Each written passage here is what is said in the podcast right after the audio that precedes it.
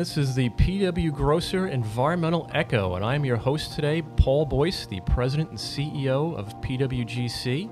Uh, today we've got a couple of really great guests, especially uh, to, to, my right. That would be Legislator Rob Calarco from the 7th District of Suffolk County. Uh, we are really fortunate and glad to have him here. Uh, he's he was elected to the legislature in 2011, I believe. That was the first time. Started your tenure in 2012 and you're now the presiding officer of the legislature, which yep. is great to hear. Uh, I know you worked your way up from deputy presiding officer and the majority leader also, which is uh, you know impressive.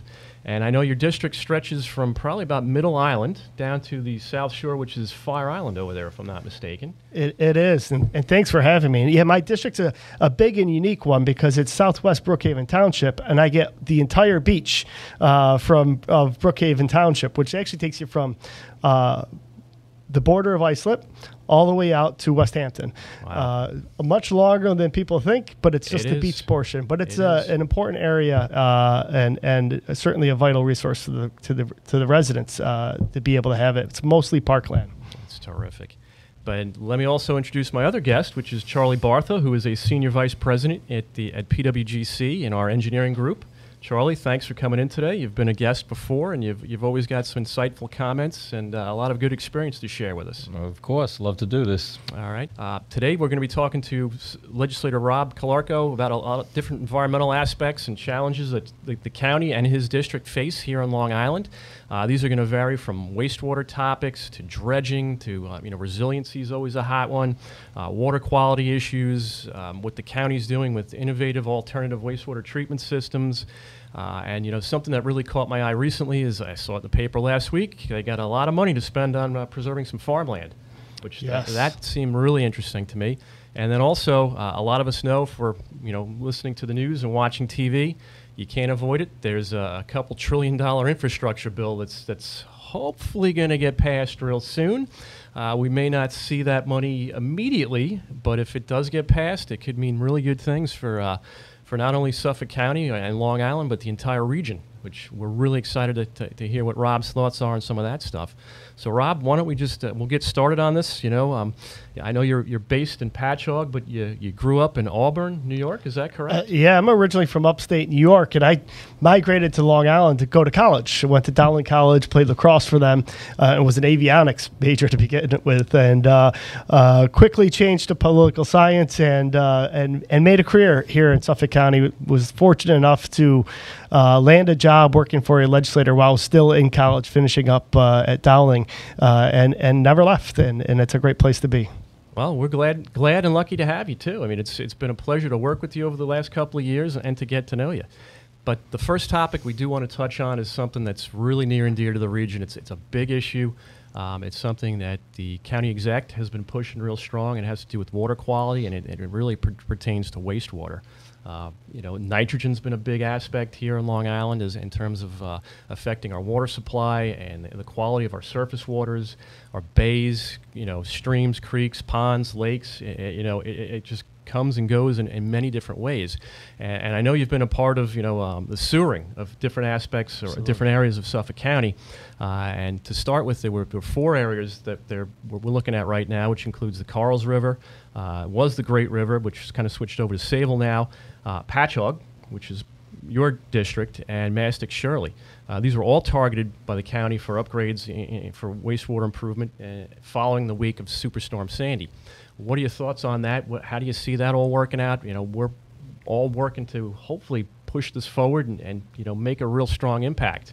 Yeah, listen, water is our most important resource here on the island, both for recreational purposes and and for the sustainability of the island, uh, especially sitting on top of an aquifer. We, we mentioned I'm from upstate New York.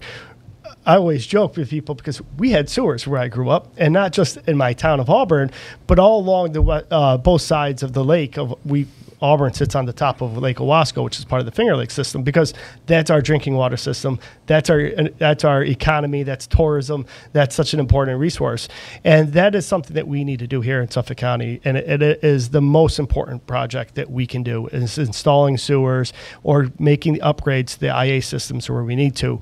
But certainly along the South Shore, the coastal regions here, whether it's in the Forge River, the Connetquot River, the Patchogue River, or or uh, the Carlls River, those those areas need to get these sewers in place so we can take the nitrogen out before it gets into our surface waters and creates those algal blooms that are killing off the shellfish and and killing off the the native uh, wetlands that help cushion the blow when those next big superstorm Sandy comes. Rob, well said. I mean, it's it's something that PW Grosser, PWGC, we've been working on for a while now. Um, Charlie, you want to add to anything on that? Well, when you look at the decline of the shellfishing, you mentioned shellfishing in the Great South Bay and Patchogue area, it's shocking. Um, and I, I remember in the '70s, uh, everybody, you know, every teenager was was raking clams, and uh, we had uh, some guests, uh, some clients over uh, to Fire Island yesterday who are from the Kansas area and they were amazed. Uh, you know, because I was giving them the history of how the, the bay is deteriorated and the whole, simply the fact that, you know, your sewage goes into the ground, into the sole source aquifer, as you mentioned.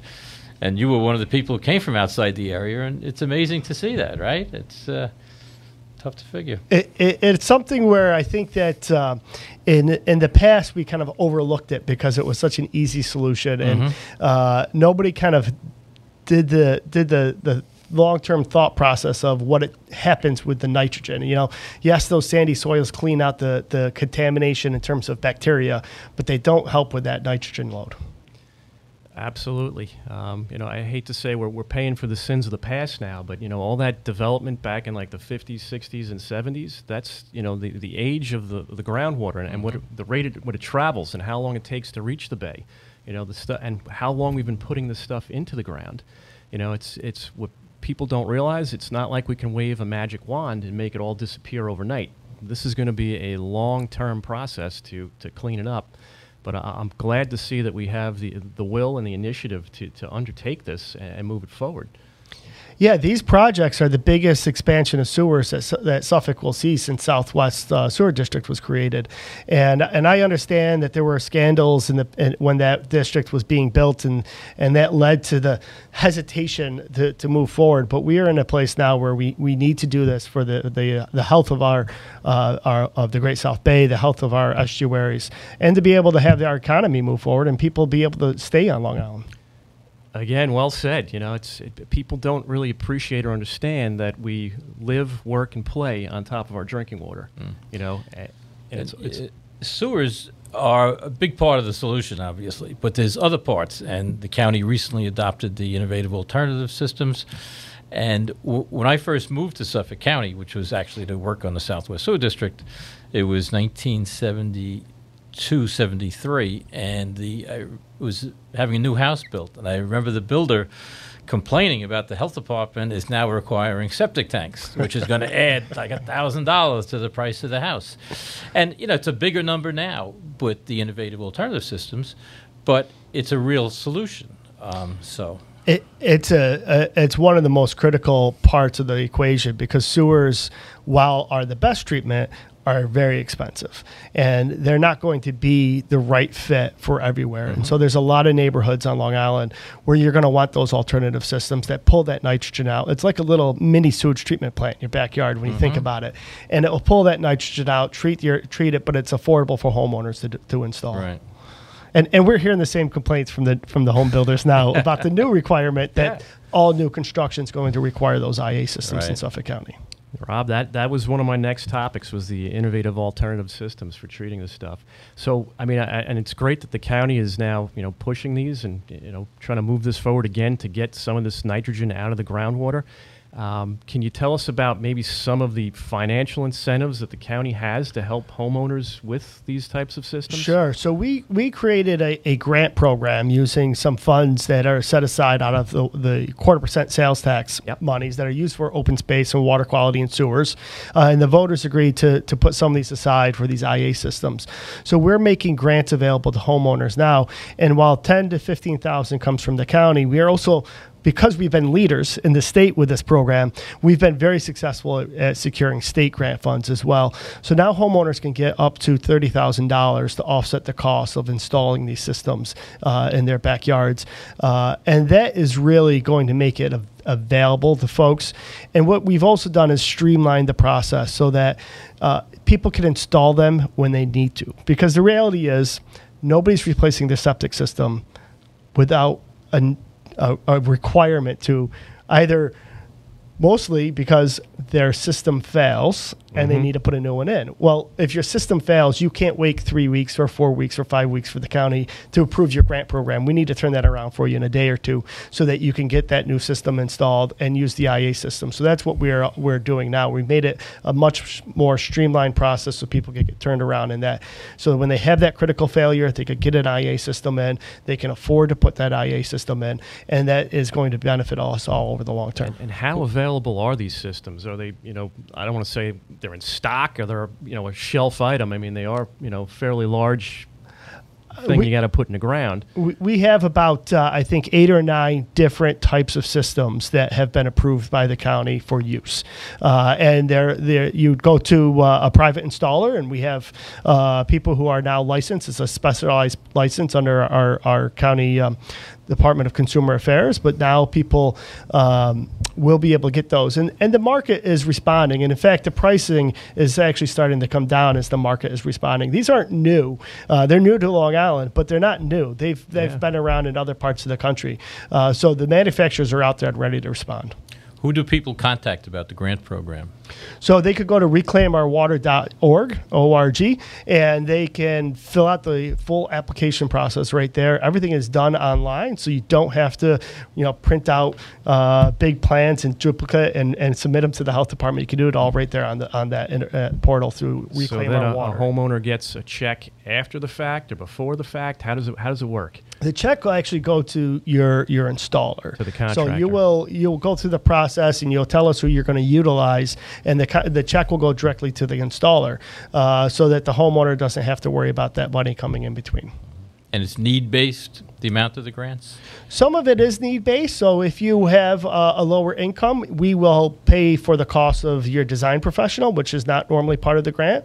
Uh, but uh, it it does have uh, at the lower end of the grants, it's available to just about anybody. Uh, and as your your income level um, goes down, you are eligible for a little bit higher amounts. That is That's really helpful. Yeah, listen, we know things are expensive on Long Island, and just because um, most middle class homeowners are, again, you're not going to have that extra ten, fifteen thousand dollars laying around to put in an IA system. It just it, that's a lot of money for, Uh, for most ab- households, absolutely. regardless of what your incomes are. So we want to make sure that those grants are available to everybody who needs it, and we're working on trying to figure out a way now to help homeowners or home buyers who are looking to buy that new home and, and make those affordable as well, because we know especially right now, real estate is is uh, very expensive. Uh, Right now, it is for sure. the building new homes is very expensive. Lumber has gone up. Uh, uh, just about the price of everything has gone up. Labor is at a premium. Land's at a premium. So we want to make sure that we find a way to offset that that increased cost so that new homes remain affordable for the middle class as well. Terrific. And I know this program's only been around, say, a couple of years now. But what kind of you know interest or participation have you seen? Oh, we've seen uh, some some real high numbers. We, Good. we have hundreds of systems that have already been installed, and and I think over a thousand applications that have been approved at this point in time. So we have seen some real demand, and this is despite despite the fact that we ran into a little challenge uh, with the, the taxable status of the grants, Mm, uh, and uh, our our controller decided that he needed to issue 1099s, which in, in, in effect makes that grant income that you have to report to the IRS uh, and makes it taxable. We, uh, we, meaning most of us in the legislature and the county executive and our law department, uh, disagreed with that opinion, uh, and we are currently trying to get a clarity from the IRS, and we're hopeful that that will come soon. And we're we're pretty sure they're going to decide in our favor, and and and that these grants, because they go directly to the installer and not to the homeowner, are not taxable. Excellent. Now, have you seen like one part of the county or one area of the county participate more heavily? So, like the North Fork, South Fork, South Shore, North Shore, Western End, Middle. Sure, Or is I- it all I- over the place? I, I, it's it's been really scattered throughout the county, but I Good. w- I would say on the east end you're seeing a little bit more, uh, and it's not just because of the county program. Out on the east end, you have a couple other things that have happened. One, they've required them sooner than than we have in terms of new construction. The towns have, have passed their own regulations, uh, and they also have put funds from their CPF, their Community Preservation Fund, towards the installation costs as well. So they helped offset some of the costs uh, a little bit more at the initial front. Uh, but it is uh, well received throughout uh, throughout Long Island. Well, I should say Suffolk County. Certainly Suffolk. I know Nassau's mostly Seward, and hopefully Suffolk's going to be there one day too, and uh, we'll have one big happy island here, huh? Yeah, with a variety of solutions. You know, the uh, county has gotten away from the regional sewage treatment plant concepts, and you know, you have proposed numerous smaller plants, which it makes it easier to site because siting a sewage treatment plant is always a difficult thing. So uh, that's uh, that's part of the solution. These IA systems, another part of the solution. So. Uh, it's great that the county's involved in that. Yeah, you need to have that multiple solution. One of the things that I think discouraged sewage plants in the past was this idea that it would help prevent growth and, and, and dense development. Uh, and, you know, certainly Suffolk County, by and large, is, is a suburban county, uh, at least in the, in the five western towns. Uh, once you get further east, you get more rural. Uh, but and, and there's never there's been a desire to keep us that way. And I think some of the, the past decisions were made on the, on the point of, well, if you don't have sewers, you can't have that kind of density of development.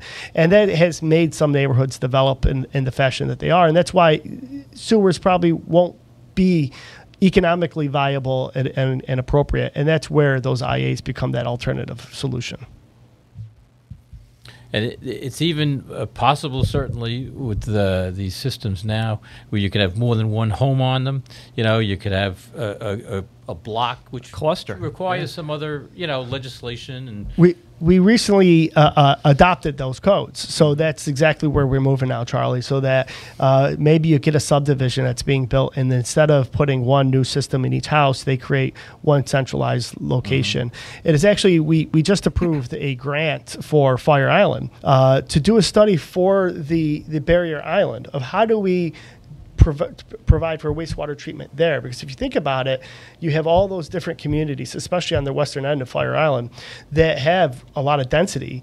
Uh, Where is their wastewater going? Well, it goes into cesspools underneath their homes for the most part, with the exception of one community that has sewers.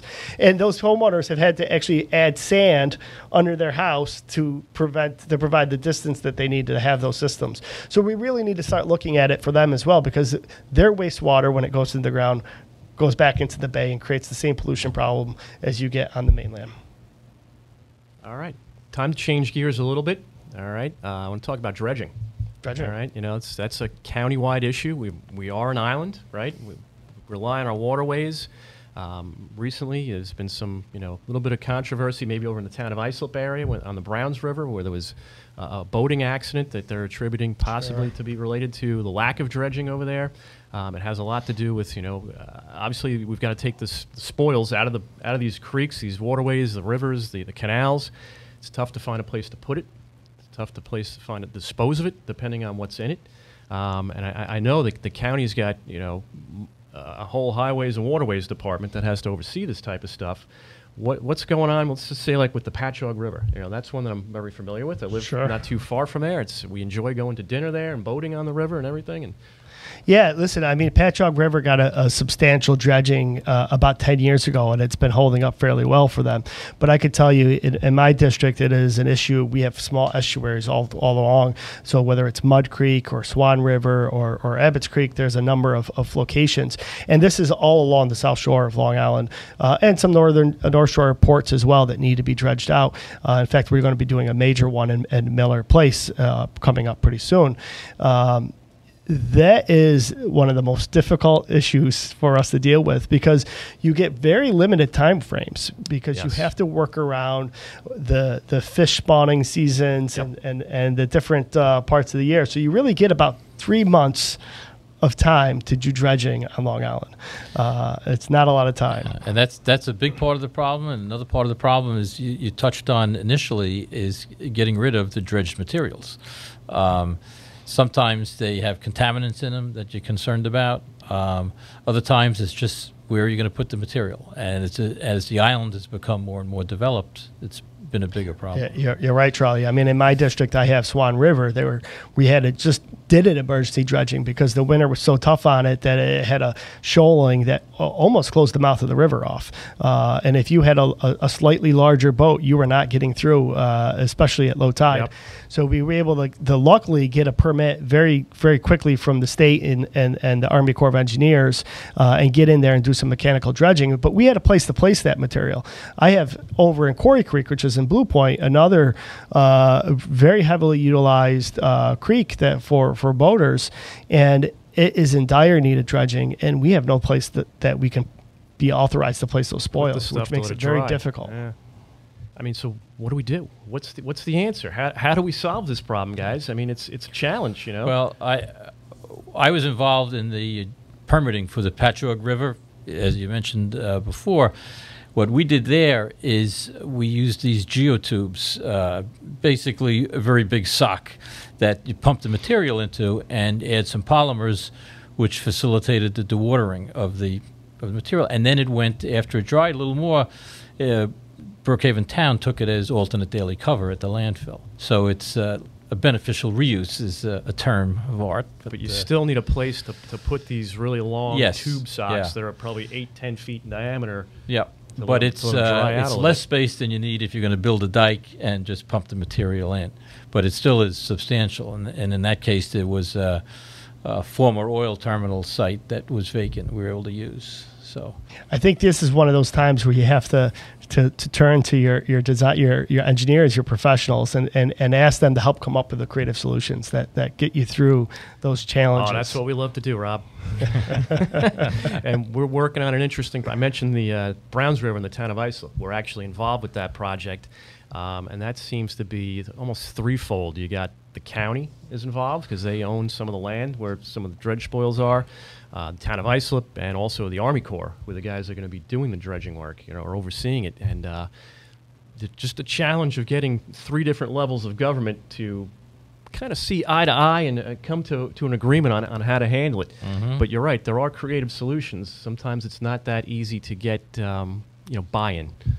I- I- yeah, and I think that's where you, you, you got to have you, you, you got to take the step back, and, and those of us in the political world need to be able to take the step back and listen to the professionals who know what they're doing, and, and kind of uh, and let them come up with those creative solutions, and, and be willing to try it. You know, one of the things that I think that uh, uh, we don't always do so well is we we're, we're always hesitant to try something new uh, because uh, I don't know. I guess new is tough sometimes, but if you if you if you really want to figure out how do you get to those those solutions to the difficult problems, you have to be willing to try something new once in a while. Well, some of the, the new things, as, as Charlie mentioned, is what do we do with the stuff once it's you know dried out and ready to get rid of it? You know, it's it's alternative cover for a landfill, or maybe it's mixing some of the organics to make a topsoil for a farm. You know, these uh, beneficial use determinations that the state can hand out.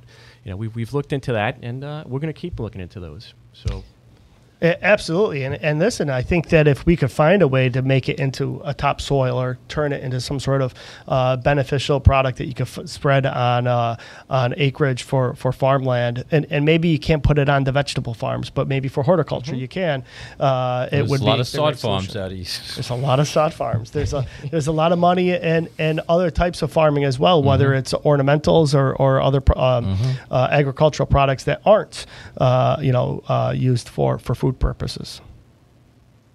All right, changing gears again on you. Resiliency. You know, uh, Superstorm Sandy. We're coming up on that anniversary again towards the end of well, almost two months, two plus months from now. But uh, that's you know we're still reeling from some of the effects of that. You know, I still see houses being raised and uh, people coming up with creative ideas as to how to you know make this island more resilient in terms of uh, you know it could be anything from our healthcare facilities to our wastewater treatment plants. You know, all of this is ongoing, and I know this was a, a, big topic for for certainly your district as well as the county as a whole. Um, can you just tell us about some of the things maybe that Suffolk County is involved in in terms of you know resiliencies or studies? Sure. We, we are we right now are uh, just about to begin work on a resiliency study for Suffolk County uh, to really kind of look at the big picture of what we need to do to be prepared for the ever moving targets uh, that climate change is presenting to us. And I know there was a, a big report uh, uh, recently out of uh, the UN about how it's just uh, becoming a more exasperated problem, uh, and that we're we're we're more and more seeing the inability to to divert from. So we have to think about what do we need to do, whether it's uh, along the beach and, and shoring up the Fire Island, shoring up the South Shore of Long Island, raising homes, but also just improving our infrastructure, whether, whether it's bridges uh, or or simple things like culverts and and, and water drainage. Uh, all of those things are going to need to be upgraded to be able to handle the larger water volumes and to be able to protect the South Shore more. I mean, it's you know, you, you- you hit home with me. I'm a surfer. I love the beaches. I love Fire Island. I'm over there frequently. You know, it's it's a great place. But you know, you, you mentioned they've got to raise the sand under their homes to put in sanitary systems. But you know, we're seeing sea level rise. It's coming up. You know, I mean, it's going to take a real strong will and uh, un- unfortunately a lot of money to, to address some of these things to, to, to make these things more resilient to, to, to keep them there for future generations. What are your thoughts on that? Yeah, l- luckily we're we're in the midst of actually seeing the federal government implement the the Fire Island the Montauk uh, uh, plan, Yep. uh, which was something that had been talked about for I don't know forty years or so, uh, and they're finally implementing some of those portions of it, which is great. We we, uh, we reestablished the dune line since uh, after Sandy, and it's been holding up very well. Uh, but we do have an ongoing cost out in Montauk. We have geotubes, as, as Charlie mentioned earlier, but they are, they're holding sand that are basically giant sandbags that hold back uh, the the water, and the sand in front of those those those those bags just continue to wash away every year, and every year we're putting sand back on that beach, and it is a debate, and and there's a debate at the legislature that happens every time we have to appropriate those monies, of whether or not we should be hardening the structures or we should just be retreating. Uh, and that's part of the FIMP plan as well is to start that retreat process of buying out homes that are on the water, getting those people moving back, or raising those houses up. And, and certainly, I, I live in, in the south end of Patchogue Village, and homes all around us have been going up. And the reality is, is I, I'm a block away from the water, but during Sandy, I was waterfront property, and so that is something that we have to really address. Charlie, any thoughts on resiliency? Well, you mentioned a lot of the uh, important factors, but you also have uh, one of the county's biggest assets is the Bergen Point sewage treatment plant right on the shoreline, and that was Inundated. designed looking at a uh, three and a half foot uh, flood elevation. Uh, all the manholes in the Southwest Sewer District at three and a half feet elevation are watertight because that was what was projected at the time for a major flood. And you know, you see what's happened now. So that that's very big. And the county does have bridges, a number of bridges across the uh, the bays out east Yeah. um, and parks at the uh, Timber Point um, and Indian Island, a number of shorefront parks. Smith's Point, Smith's Cups Point, that's a big yeah, one. Yeah. Some really good, you know, features. Absolutely, and and those are the types of things that we need to be looking at. And certainly, when you, you, you we were lucky during Sandy, uh, the the Bergen Point help, held up and, and, and and managed. But if you just look a little further further uh, west in Nassau County, uh, they had a sewage treatment plant go underwater, and and it was catastrophic for the whole area. Well, uh, these are the things we need to need to avoid. I'm, I'm glad that the county is taking a look and starting to plan for this now, and I'm just I'm, I'm hopeful. You know, and maybe this leads into one of my next topics. Say like this infrastructure bill, where uh, supposedly or hopefully there's going to be trillions of dollars coming out for the entire United States. I know it's not all for Suffolk County. It'd be nice if it was. Um, but there may be some funding opportunities there to do some really, you know, interesting and important work in terms of resiliency. So, Rob, the infrastructure bill, you know, what are your thoughts on that? What are your hopes for for, for Suffolk County? Yeah, we're, we're excited about the infrastructure bill. We think that there's going to be a lot in there that will be helpful to Suffolk County. Senator Schumer, who's the majority leader, who's moving that bill through through the Senate, uh, has been extremely supportive. He's actually was here for a press conference about sewers and making sure the sewer money is Oh, in man. there. Uh, we've put about a billion dollars worth of ask into into sewer projects for for that infrastructure bill. Certainly, we don't expect to get that all, uh, but we are hoping to get some, uh, and that's going to be helpful to to us uh, for our region. Uh, whether it's finishing those those big projects on the four rivers that we talked about, or sewer in Kings Park, or other other communities, or extending into Sayville, which is an important uh, a place that we can extend into. Yeah. In fact, in Patchogue Village, uh, the mayor is ready to double the size of his plant, uh, and and he just needs the money to be able to do it, and and that will allow him to expand not just capacity in the village and connecting more homeowners in the village, but spend sending his pipes east and west into Bellport and Sayville uh, to pick up other areas, other downtowns, and as well as uh, other other coastal areas that get connected to that sewer district. So those are some of the things that we're hoping to get out of it. But it's not just the the, the sewers. We're hoping to get money for transportation. I, I was going to lead into that. Yeah, certainly roads, bridges, you know, highways. I mean, there's so much, you know, that we could do. Th- there's a lot there that needs to be done. And part of what we talk about creating resiliency is also just the development that we need to do in, in a smart fashion that links our downtowns. And if you're going to link your downtowns, you need to have that transportation network built out. So we have a bus rapid transit system that we're looking to build on Nichols Road and Route 110 corridor. And we need those financial dollars to help us make those, those connections between our downtowns. All of which ties into the environment as well carbon reduction, carbon footprint reduction, all that. It, it, it does, Charlie. I mean, at the end of the day, if you have more people living in your downtowns and, and, and those areas and those and, and around transportation hubs like train stations and those BRT routes, that's fewer cars that they have to put on the road. Mm-hmm. That's less stressors that they're putting into into the environmental around you, and it's it's less encroachment into our open spaces. I, I was glad to hear that the uh, uh, county was asked and put in a list of what they're interested in uh, doing, because I, recall doing that and different other hopeful runs. Uh, but that's that's great. Uh, yeah, I, I think it's all about being proactive, and, and we, we made sure that get really facilitated. And I know there was a process that was very collaborative. So we reached out to the towns, the villages, as well as the design professionals and, and other folks in the industry to talk about what is it that you're seeing that the needs are, so that we can pull those those those projects into the loop and really give them a comprehensive list of things that are on the cusp and ready to go. Because I think that's the other part of it. Uh, uh, you, you need to be able to demonstrate that these projects are not pie in the sky, but are actually doable and can be implemented in the near future and put those federal dollars to work right now. Well, we are absolutely looking forward to it, especially as uh, engineers and hydrogeologists and environmental scientists. You know, uh, we're ready. Yeah, absolutely. And, you, Absolutely. and you guys have been great partners all throughout. Well, thanks, Rob. Um, speaking of that, you know, I just wanted to touch on some of some of the projects where we got to actually know you and work with you and some of your constituents, uh, like some surface water quality issues, uh, like invasive species. You know, and, this is another ongoing problem for for the county and maybe even the region as a whole. Uh, you know, these invasive species, which is these, you know, millwort and fan, uh, the fanwort and milfoil types of, you know, Sure. Um, aquatic weeds, if you will. You know, we worked together with you on Canaan Lake, which was recently completed, uh, and I hope that the residents are satisfied and happy It is. It with is the a, outcome. It is a beautiful uh, outcome, and I gotta say, it's it's actually one of those examples of where you got to step back and get creative. And and certainly you guys at, at PW Grosser were very creative in coming up with a solution, because the original plan was to dredge, Dredge, and yep. and it became very apparent that that wasn't really a realistic option. Uh, and and we we took the different course at, at your your uh, uh, um, your guidance said Yeah. what- instead of dredging, d- drain the lake. It's a man-made lake, Yep. and and dry some of that material out and and, re- and move it there. Uh, and we ran into all sorts of issues with this project, but the reality is is that it actually was a good demonstration project for other areas.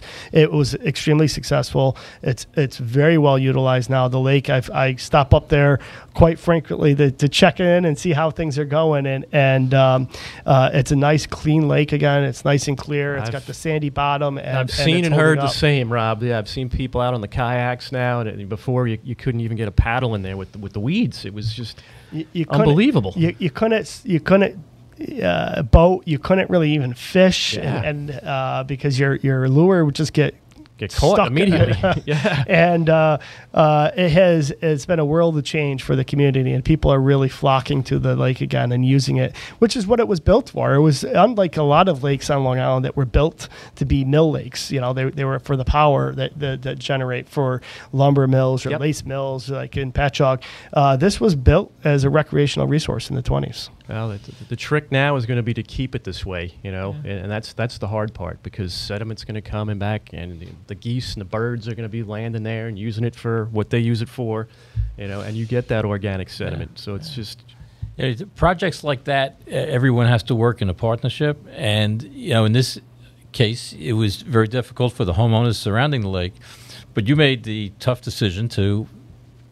This is going to take time, and you're going to, you know, go along with uh, the engineer's recommendation, and it, you know, it had worked. So it was a good example of collaboration, and that that took uh, a lot of uh, gumption for yourself to to do that. Yeah, well, listen, I, I was looking for the long term solution. The last thing I wanted to do was was to um, get get nervous about how long it was going to take, and, and second question, and and pull back and, and not have that solution that was going to be long term. And so, uh, by by reevaluating and taking that step back, and remember when we when we first got in there, that stuff was supposed to dry in place, and it Oh, never it never was- did. was- Uh, and, and and so we we had to go and, and get that special machine that was basically like a big big bog uh, Yep. uh, excavator, and it worked and it made the piles and moved the material. Then we had to figure out where to put the material because we couldn't couldn't uh, cart it away as originally thought, and we built up some of those wetland areas on the on the shore, uh, which have actually turned out to be really nice new access points for the community. So uh, uh, the community has brought out chairs and picnic tables and have taken over those those areas as as newfound parkland and new access points, and people are able to get into the lake and, and use it. And certainly, uh, the next step, the big step there is uh, the, the the trout is going to be stocked this fall by the Oh, wow. DEC, so I didn't know that, that. Uh, Wow. they'll, they'll have a little bit more fish back in the lake as well. Wow, outstanding. That's really good yeah, news. hadn't heard that. I'll have to get a fishing license and get up there one Yeah, day. absolutely. Well, Rob, I don't want to take up too much more of your time, but I, I do have one more topic that you know I, I mentioned to you before the start of the podcast. Saw it in the paper last week, and I thought it was an absolutely terrific initiative on the county's part. And that was, uh, you know, it looks like you guys have a hundred million dollars to spend on the preservation of some farmland here in Suffolk County, which you know we uh, always back to our roots was uh, an agricultural and a rural type of place, and, and I think that's absolutely terrific. Um, can you tell us about, you know, what the plan is? I mean, I heard somewhere in the neighborhood of maybe 10,000 acres of farmland. I mean, that's tremendous. That's the goal. So back in, and, and I believe it was 1970, there was a study done by the county that said we needed to preserve 30,000 acres of agricultural use in order to preserve our agricultural industry in Suffolk County, our, our farming industry. Uh, and we have made a lot of good progress on that. And, and it, it was that study that created the first, the first PDR program, the, the purchase of development rights, uh, so that we would start buying those development rights. And that's how we preserve this farmland. And uh, we've done really good between the county and the East End towns with their, with their community preservation fund that goes towards farmland acquisition.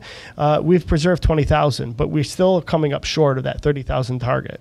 This $100 million investment that uh, will be over the course of a number of years uh, is intended to get those last 10,000 acres purchased and preserved so that we make sure that farming remains a viable industry in Suffolk County. And this is this has got a, a few components to it when you think about it. First and foremost, farming is an industry. It's a business, uh, and and it's an important economic business here in Suffolk County. We're the fourth largest producer uh, of agricultural products in the state of New York uh, by wow. county. And and here's the real reality is. Only seven, eight years ago, we were the number one producer in the state of New York. So we have started to see slippage in, in that production. So we want to make sure that we protect that industry and what it means uh, for our region. And the second part of it is the environmental end of it. Mm-hmm. You know, preserving those those acres as farmland helps preserve them uh, for the environmental purposes that you want to have. It helps pro- provide for that water recharge in those areas. It helps prevent that overdevelopment in those regions. And that adds to the third part of it, which is our tourism economy. At the end of the day, people who visit the East End, especially who- come out from other parts of the country, uh, they're doing it to see the bucolic beauty of our, of our East End. And you, you need to preserve that agricultural component of it so that you have that bucolic beauty. I agree. I'm like I said, I was really excited when I saw that in the paper, heard it on the news, and uh, and I, I know it's going to be a multi-year process, but uh, I'm looking again something else I'm looking forward to as a, as a county resident. So, thank you, Rob. Charlie, anything you want to add to that? I, I recall those kind of votes often being uh, Western versus Eastern. Um, was this uh, pretty much unanimously accepted by the legislators? Uh, I think it will be. It's the proposal will be in this capital budget. We're a little delayed because of the pandemic, so the capital budget's going to happen in, in the next couple of months as opposed to in the in spring when we usually do it. Uh, but I suspect it's going to remain in there, and that uh, legislators are going to fully support it. It seems, you know, listen. I think uh, in this era, uh, and certainly in this legislative body that that I serve in, there's an understanding by legislators across the spectrum that there is a, a value to all of us to preserve our open mm-hmm. spaces and preserve that that farmland, and that it does add to to everyone. So even though you may be in the town of Babylon, there there is a benefit to your residents to mm-hmm. make sure that you're buying that farmland. And there's a few last little acres in Babylon and Huntington and Islip and that need to be purchased as mm-hmm. well. Good. Glad to hear that. so we can spread it around a little bit, huh? Uh, yes, y- Terrific. there are still a few acres here and there, uh, a few pocket farms that manage to, to resist the pressures, and those are actually as important, in my opinion, to preserve as the big couple hundred acre farm out east because it, it, it preserves a little piece of that in, in those communities that otherwise would just become more developed and see more houses, or, or, or, or and it gives those folks something a little closer and easier to get to. Sounds terrific. Well, any closing thoughts or anything you want to add before we wrap up our podcast for today, Rob? Yeah, I just want to thank you for having me on. This has been been great, and talked about a lot of important topics. We but, did, yeah. Uh, at the end of the day, you know, all of these types of things that we're doing, if you don't have the professionals, the engineers that help you figure out how to make it happen, nothing happens. So, uh, thank you to you guys for all the work you do. Well, we, we appreciate your support and, uh, and the opportunity to work with you and the county on, on, the, on the current projects and some future projects. Charlie, any thoughts to wrap Uh, it up? a- it's, a, it's a, it certainly has been a pleasure to work with you and know you, and I hope you're in government for a long time. I appreciate that, Charlie. All right. So, I, again, I just want to thank uh, presiding officer of the Suffolk County Legislator, uh, Legislature, uh, Rob Calarco, for joining us today and, and spending a few minutes to, to give us his thoughts on some really important environmental topics to, to the area and the region, if you want to look at it as a whole. I also, want to thank Charlie Bartha, our Senior Vice President in our engineering group at PWGC, for joining us. I did forget to mention at the beginning of this, he is a former commissioner of DPW for Suffolk County. You know, it was a, I don't want to say it was a past life ago, but it was, you know, yeah, a little while ago, but now he's back. significant portion of my life. and it was an important part. We appreciate that. And I also want to thank our listeners for joining us today. Uh, I am, again, your host, Paul Boyce, uh, President and CEO of PW Grosser Consulting. And this was the Environmental Echo. Again, if you guys want to reach out to us, our website address is www.pwgrosser.com backslash podcast. And again, thank you, listeners. We enjoyed your time.